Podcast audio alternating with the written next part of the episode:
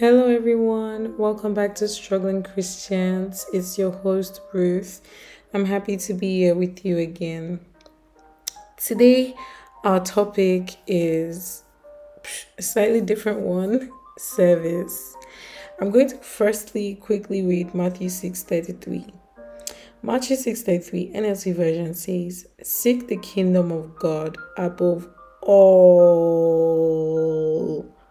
else." And live righteously, and He will give you everything you need. Now, as I already said, our topic is service. What we're going to do today is decipher what the relationship between Matthew 6:33 and service is, and also heavily talk about why service. Now, why service? This scripture, it was Jesus that was speaking here, and he was telling us what he expects us to do.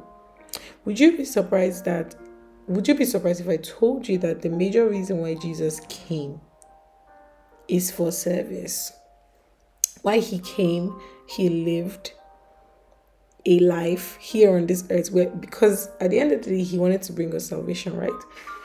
He could have just the way I think about it, he could have just descended from heaven, maybe one grand style dissension, then just appear in the place on the cross, or just appear in front of the Pharisees. They kill him, and you know, it's a wrap within a day.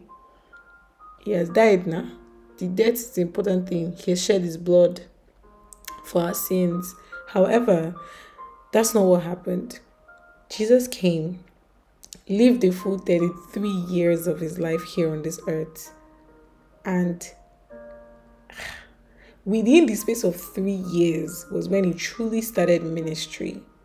And within those three years, Jesus was able to show us so many things how to live your life, how to treat others.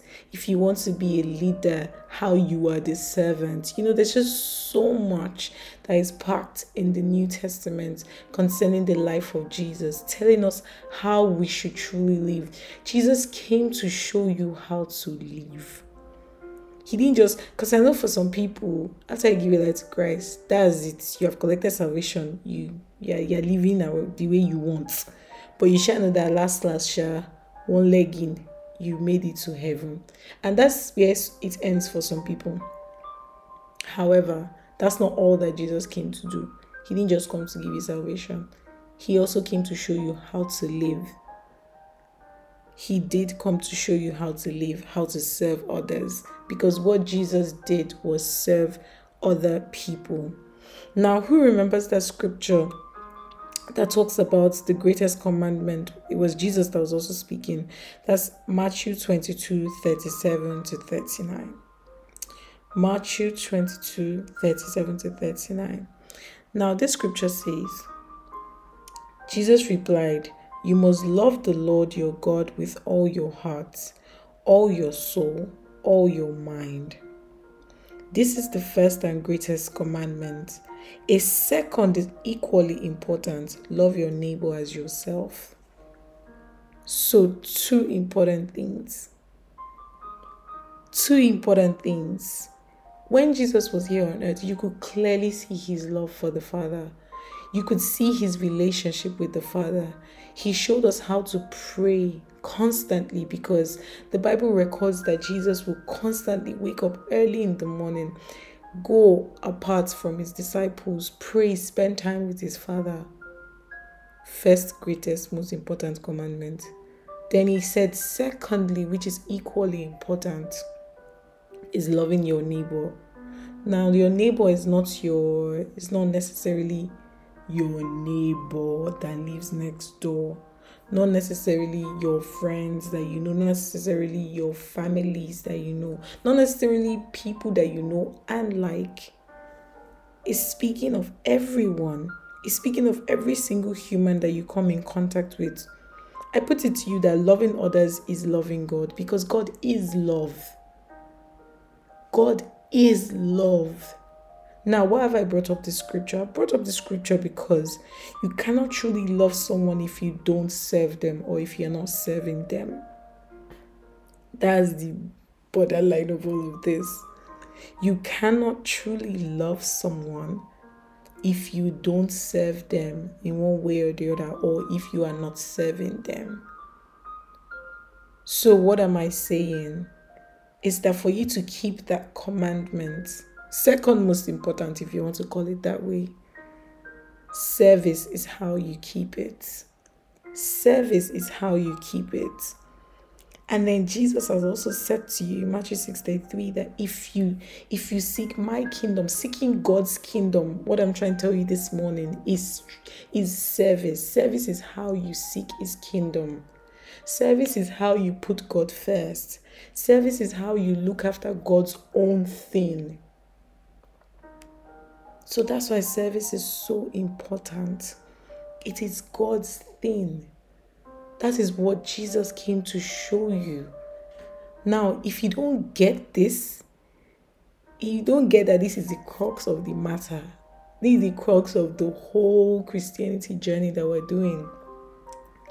Then I I fear to say that you might have missed it all. Because if you think Christianity is all about just coming, give your life to Christ, okay, you know you go to heaven, and then just do your own thing, live your own life the way you want. No, you have missed it. Christianity is about serving the kingdom of God. It's about looking after God's own thing. Why? Because He's looking after you. Day in, day out, He's there for you. When you call Him, when you're sick, when you need something, He pulls up for you.